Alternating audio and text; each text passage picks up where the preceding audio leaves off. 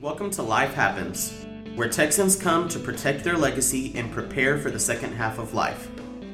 Join your host, attorney Kim Hegwood with Hegwood Law Group, and our weekly guest as we navigate the challenges that emerge as life happens. Now, here's your host, Kim Hegwood.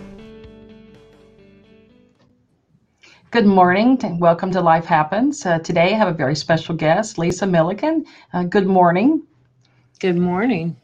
Lisa, can you give a little background and tell our listeners a little bit about you?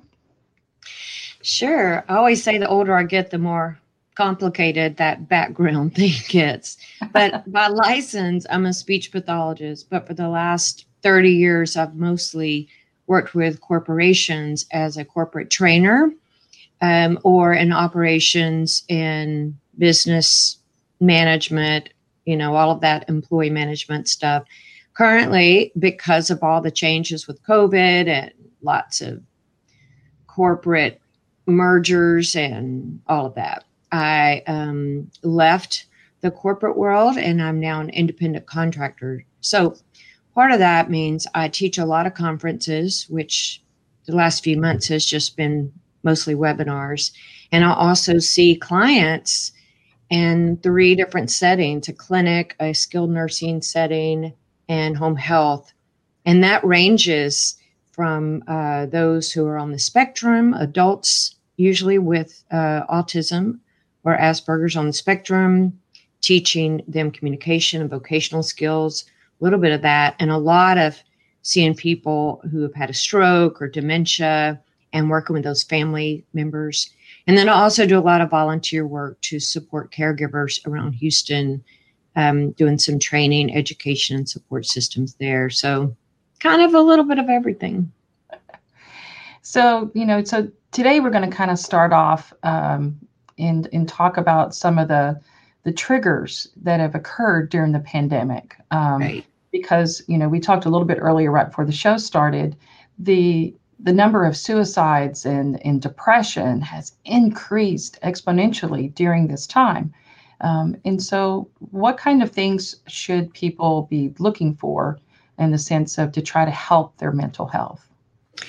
Yes, the statistics are very high, and it starts with anxiety and depression. Those rates have gone way up. The numbers of medications that people are taking for those are very high, um, have dramatically increased. Um, some statistics say up to 30 or 40 percent. And then many people choose not to go to a physician and don't admit, I've got issues, I've got needs, I've got a disorder, which uh, they are afraid to talk about their disorder of anxiety and depression. They try to treat it themselves. And usually they go with, I mean, just by nature, you tend to go with routes that are not as healthy, unfortunately. Sometimes that's um, alcohol, eating the wrong things, uh, substance abuse maybe taking a prescription and abusing it, taking too much of it, then that escalates to suicide rates and to extreme situations, to, um, you know, family issues, to domestic violence, to all sorts of things. So, one of the greatest things that people need to be concerned about before they reach that is isolation and depression. So, those are very real they're of major concern. They will talk a little bit later about probably who's more at risk than others um, just by their demographics. But um, isolation and loneliness is huge and can lead to those other things. So those are triggers. So think about, you know, if you're in that situation or you have a family member or a friend who is in that isolation and, and um, loneliness situation to help them realize that and to sort of break that chain. Some of the other triggers, though, is honestly fear of the unknown. So I used to do a test analysis. I used to work um, with churches and nonprofit organizations to do something called the DISC analysis, and it's usually it's mostly one of those, um, you know, job entry assessments. It's not a test. There's no bad answer. Uh, and we would categorize, you know, what are your main traits out of four? So are you more the um, detail oriented, or you more of a highly social person, or you more you know, different things. Well, from that, without going into all that, about 60% of the population does not do well with change on their job, at home. They don't like to move, they don't like to transfer, get a new position. Um, they just need everything to stay status quo and they're at their best. And so we haven't had a lot of that, you know, during the pandemic. There's lots of changes, they happen every day. So one of the triggers becomes fear of the unknown what if I don't get to stay where I am? What if I have to try new things? What if I, um, you know, job issues is another thing, but uh, just within change, what if tomorrow is going to look different from today? You know, so that is that is a big stress factor on people. So then moving into job issues, there's kind of three categories I think of, and I've probably been through all of these myself. Um, but for, fortunately for me, I kind of like change. I, I love it. Uh, we've lived in the same house for 11 years and I'm desperate to move because I love moving. I love new things. I love new opportunities. Um, but from a job standpoint, there's kind of three stages. One, people are afraid to lose their job. I have a job today, but oh no, what if it's gone tomorrow? What if next month I get laid off? And they literally can become hypertensive about that and they can trigger stress that leads to chronic disease because of fear of what might happen. Then the second stage of job problems is I've just lost my job. And that goes into a panic. What am I going to do? How am I going to take care of my family? And then the third stage is okay, I lost my job a few months ago. I'm still very uncertain of what you know, should I go to a new industry? Should I try, you know, interviewing and submitting resumes to a new place? Can I do it? And will I ever get a job again? So, those are big issues related to job that can again lead to anxiety, depression, um, and and long term illness even. Uh, you know, and then there's the whole political climate. And I definitely will not get into that because I don't even like to talk about that. But I'm looking at the stress factors. So no matter what you think or, you know, what side you're on or what your opinions are, it can affect your mental health. And if you think back to 9 11, because we've got that behind us and we know how we dealt with it, we realized after a point, and we were told by those in the mental health industry, and we were first told this about our children and we were concerned about them turn off the TV. Do not watch a replay of it 24 hours a day because it's available for you to see 24 yes. hours a day. And we have to take that in little, um, yes, I'm concerned, but you've got to compartmentalize that and not let it take over your life. Um, I have a friend, I did a lot of research with a critical care cardiac nurse. He was a specialist in critical care cardiac issues he saw himself getting too involved in what was going on politically. And, you know, and then I had friends, even in my family, who I saw getting way too involved in it. And he told me, he said, you've got to tell them that news channel or that whatever you're listening to, radio, talk show, whatever, will make you hypertensive. It changes your heart condition. It can lead to long term heart conditions. So you've got to think about that. You know, got to turn it off sometimes because if I can't go fix it myself, then will my worry and panic change the situation? So that is huge. That is leading to even further anxiety, um, depression. Oh no, what are we going to do? Fear of the unknown. And so you've got to just compartmentalize that. Um, I found yeah. I found that the best thing that I did was to stop watching the news. Yes. I quit watching the news completely about um, probably about April of of last year. I don't watch. Did you see news. that change? How and, you uh, thought? It uh, it makes a huge impact. Uh, I'm not as stressed. I'm not. Nothing seems to like. I'm a lot happier because I don't watch all the the stuff that's you know. And for the most part, the news is all fear based you know, they're right. trying to get you riled up. They're trying to get you scared. They're yes. trying to do certain I tell things. my husband that. And so, they so, think if they make you panic, you will keep watching their show because they're gonna you can't yeah. live without them. Yeah.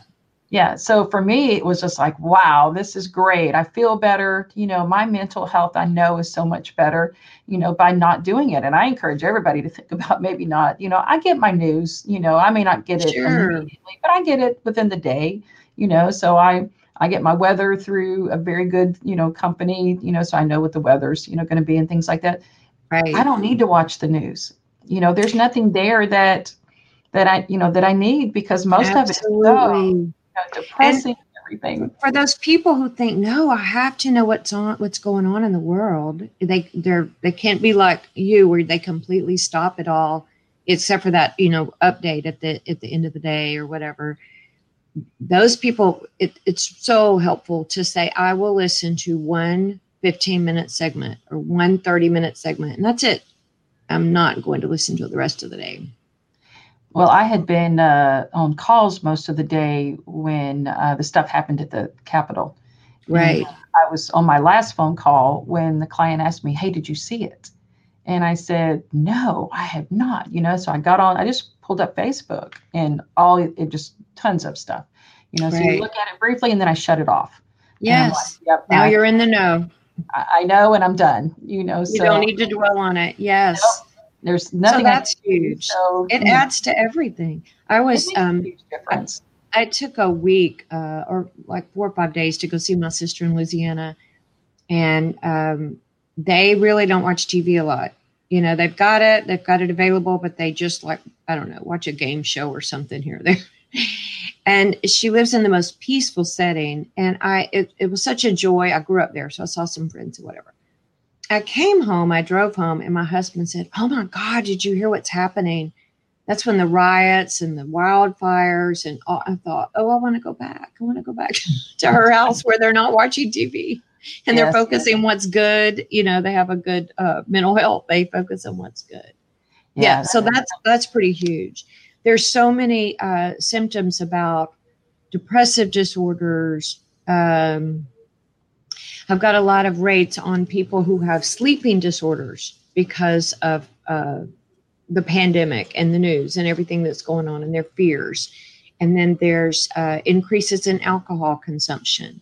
There's increases in substance abuse. There's increases in depression. So it's all very, very real. Um, and so that leads into fear of our own health problems. What if I get COVID? And then, you know, I heard a um, a minister say, "We understand why some people don't want to come to church in person and they're watching it online because if they get sick, they will have no income." And I thought, well, that's pretty much everybody. Almost everybody I know is in a situation where they will not get paid. You know, there's a few people who I don't know, they can't work from home. They've run out of sick days. So you know, that's an issue for everybody. So there's a big fear of what if I get sick? So not only where will my income and resources come from, but who will take care of my family? Because I do a lot. I take care of parents. I take care of children. I take care of, I'm a caregiver, you know, of a loved one who can't take care of themselves. So they're afraid of their own health, even as an unknown. They're afraid for their children's health. They're afraid for their parents' health. Then there's the group of people who have loved ones in a hospital or in a skilled nursing home or assisted living and they're not allowed to see them because you know of the restrictions so they're fearful for that that's a constant fear that's been a huge issue with so many of our clients that have their loved ones in facilities even yes. even independent living to assisted living to nursing homes has been very traumatic yes. for a lot of those and so, so so i work in that world you know i'm there on the inside raising the curtains to say, "Hey, look, there's your daughter. Let's get your phone out so y'all can talk." And yeah. you know, we try to take care of them as much as we can, but we feel their pain. Although now, a lot of settings, if they have a recent COVID test and make an appointment, they can come in to see their loved one. But that uh, rule is different for different groups. Yeah. You know, some of the other triggers is being stuck in the house, um, not being able to leave, getting irritable for the people you're stuck in the house with. Not getting enough sleep and being stuck in the house is a problem. Stress eating is a problem. That's leading to uh, more consumption of sugar and processed foods because we think they're comfort foods, but in the end, they make us feel worse. So those are further triggers. Um, so who would be who would be at greater risk for these triggers, these negative impacts? Yes. So I see it all over, but the studies say it is older people and adolescents, which is interesting. Um, and so older people, maybe because they can't get out of the house as much, and I encourage those because I see those, you know, people a lot um, in the community, people I work with, clients, clients' family members. I encourage them, you know, just it, even if nothing else, get in the car and drive around for an hour. Just don't get out of the car, you know and then come back. Adolescents, they crave social time, they crave time with their friends. They, you know, maybe have been on sports teams or in certain clubs or just hanging out with their friends. And that's a lot of time not allowed. So, statistically, those are the most affected. Other people that are affected are those, you know, like me and other people who are just natural extroverts and we mm-hmm. love being around people. And so if you're stuck inside or you're told to restrict your activities where they're not, um, you know, absolutely necessary, then that's really hard not to have those social events. I work with clients, and so I take extreme precautions not to, um, you know, be exposed to COVID somewhere because I've got to go into those healthcare facilities. And even though I have a COVID test twice a week to make sure um, you know, at it, in order to be able to work at these places, I still have to take all infection control precautions. So that means I had to skip a lot of Christmas parties, which was killing me, you know. um, it's, but it's tough on those people. It's also tough on, um, you know, I think about some. I have some older friends. I saw a friend at a um, graveside funeral last week, and she said her mom is having a hard, hard time because she can't go to church, and that was like her only social life that was the only thing she could do. But she's got a lot of comorbidities, which is a lot of different disorders. She's high risk, low immunity, and she's not been able to leave her house in months. And that was her one thing she loved to do.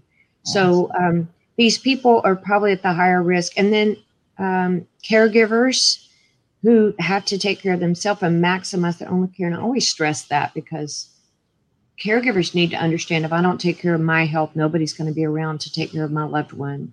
So I've got to get my exercise. I've got to eat right. I've got to drink a lot of water. I've got to make sure I get enough sleep. And all of those are very difficult when you're a caregiver. But I've got to make sure that I'm decreasing my risk because I've got to be there for my mom or my child or my spouse or whoever. Yeah, I'm there. We we oh my gosh, I'm so passionate about caregivers taking care of themselves, you know, because I watched my grandfather do a poor job of it, taking care of my grandmother, you know, so he started having strokes and things like yes. that. He wasn't taking care of himself, you know, so we do a whole lot to, you know, to help caregivers because it's important to me for them to get that message. You got to right. take care of yourself. And sometimes, you know, it's sometimes it's just telling them the hard things. What's the plan if you die? Because you're not taking care of yourself you know? So you have to do that. You've got to sleep. You've got to eat well. You've got to do things that are fun. Even though it makes you feel guilty you still have to go do things that are fun because it's so important for those kinds of things absolutely I've got a lot of stories about that. And when I teach caregivers, I start out with the chronic diseases they will get if they don't manage their own stress, because stress releases a lot of um, you know, adrenaline and cortisol, that if it stays ramped up in your body, it leads to decreased immunity, chronic disease like diabetes, anemia, heart conditions, all of those. And your body is not meant to live in a status of stress. It's meant right. to have that fight or flight, to take care of things quickly, to, you know, fight off the danger or run, but it's not meant to live like that. And so I try to get people to realize if you don't take care of this, you are going, going to get chronic disease. And so, and then even in my industry, I see, and I don't know the actual statistics, but I see over 50% of caregivers die before the person that yeah. they're taking care of dies because they stopped taking care of themselves. They thought it was selfish to take care of themselves. But it's really selfish not to take care of yourself because you are setting up your loved one for failure when you're no longer there. Even if you just have to be hospitalized because you know have the flu or COVID or you know, a diabetic attack because you didn't take care of yourself. Even if that's just a week, that's a week they're not going to have care.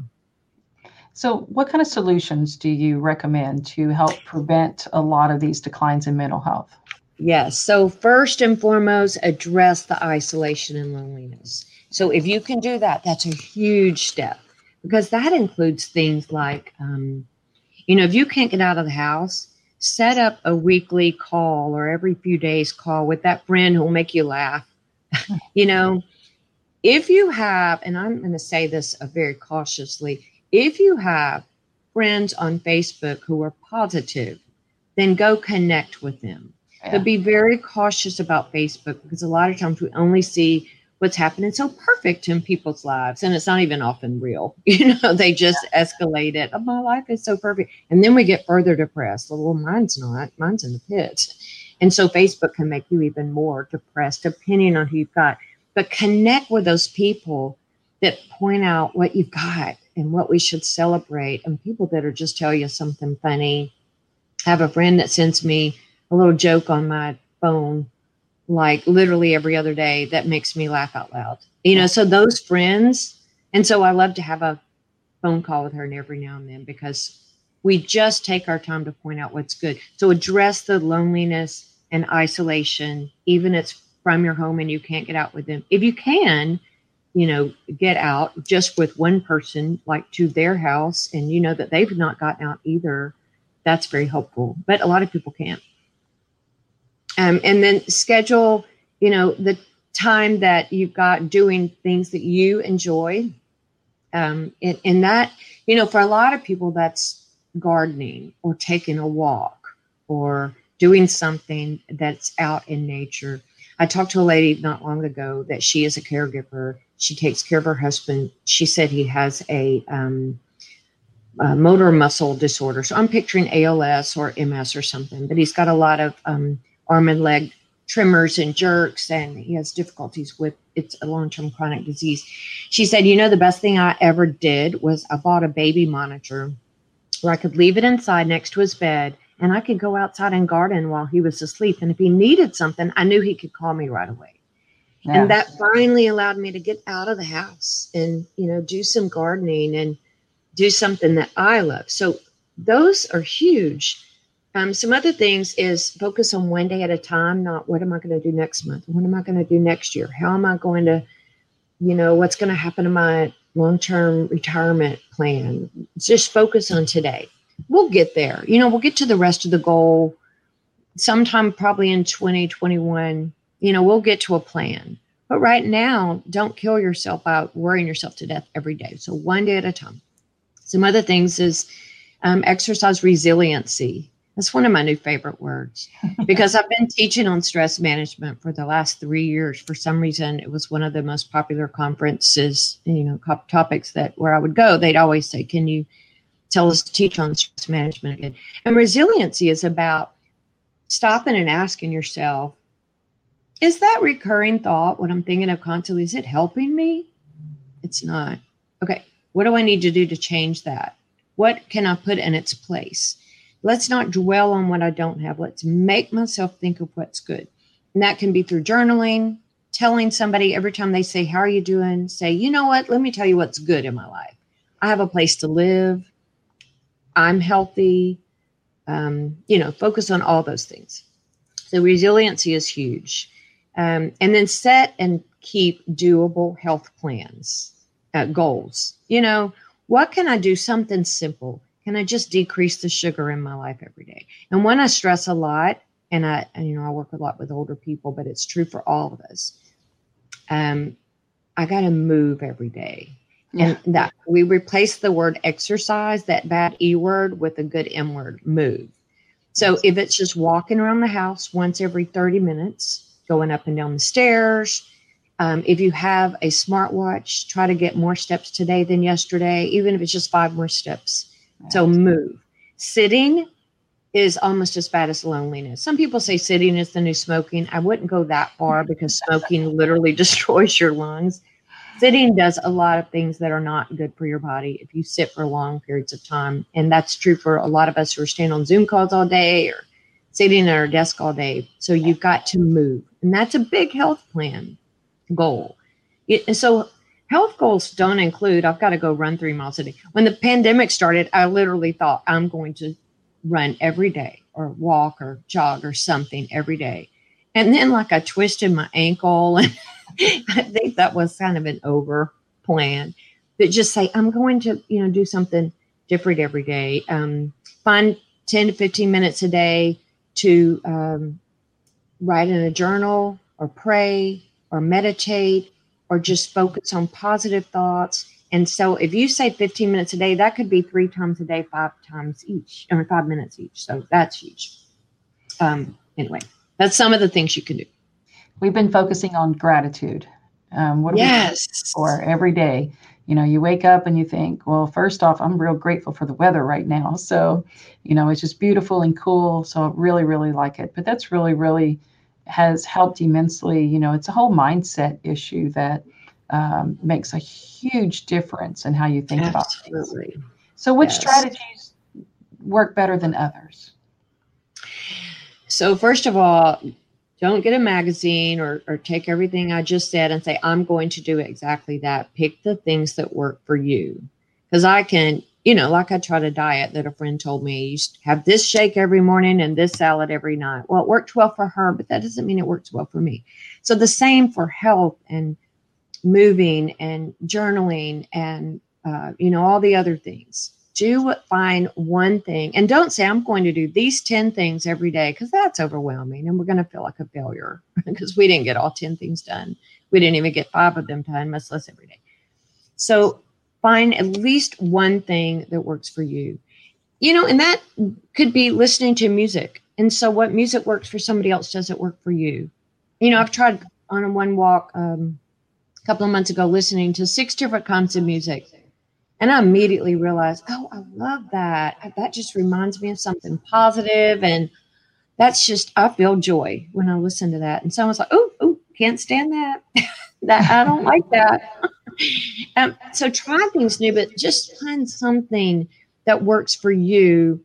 Um, and then just try one little thing a day. Just this week, every day, I'm going to journal for five minutes, or I'm going to you know, start my day with gratitude, like you said. I'm going to do one little thing. I'm going to walk a few extra steps. And then, if that's working well for you, add one little thing next week. So don't make it overwhelming. One little step at a time. Um, and as you're driving in the car, that's a great time to focus on gratitude or pray or call that friend that makes you laugh or something like that. So, you know, just fill all your time with with good thoughts, thoughts of joy, and you'll be surprised how those negative thoughts you don't have time for those as much anymore Most definitely. So, Lisa, I just wanted to thank you for coming on the show today. It's so helpful to kind of reinforce those things that are so important, you know, for caregivers and, you know, to have and just people in general. And so I just wanted to thank you so much for coming. And um, Thanks it's been a pleasure for having me. today. And, um, and so great hopefully uh, later on we'll have you back. And so if someone wants to reach you, how do they do that? and probably the best way is my email which is l m i l l i k e n 2021 like our year now at gmail.com so l milliken 2021 at gmail.com Okay. And so your phone number is up on the on the podcast, so they can call you as well, right? And that's the Um, the best way is text if you're going to call me to text and say because i'm usually with clients a lot during the day so i probably couldn't answer the phone Okay, so that number is three four six. Oh, I lost it. And um and so 334-8777 yeah, perfect. And so all right, well I appreciate it immensely and thank you so much. thanks kim All right, bye bye. bye Thanks for tuning in to this week's episode of Life Happens with Kim Hegwood. Be sure to tune in every Thursday at 10 a.m. wherever you listen to your podcast as we navigate through the challenges that emerge as life happens. The content of this podcast does not establish an attorney client relationship or constitute attorney client privilege, legal, medical, financial, or any other professional advice.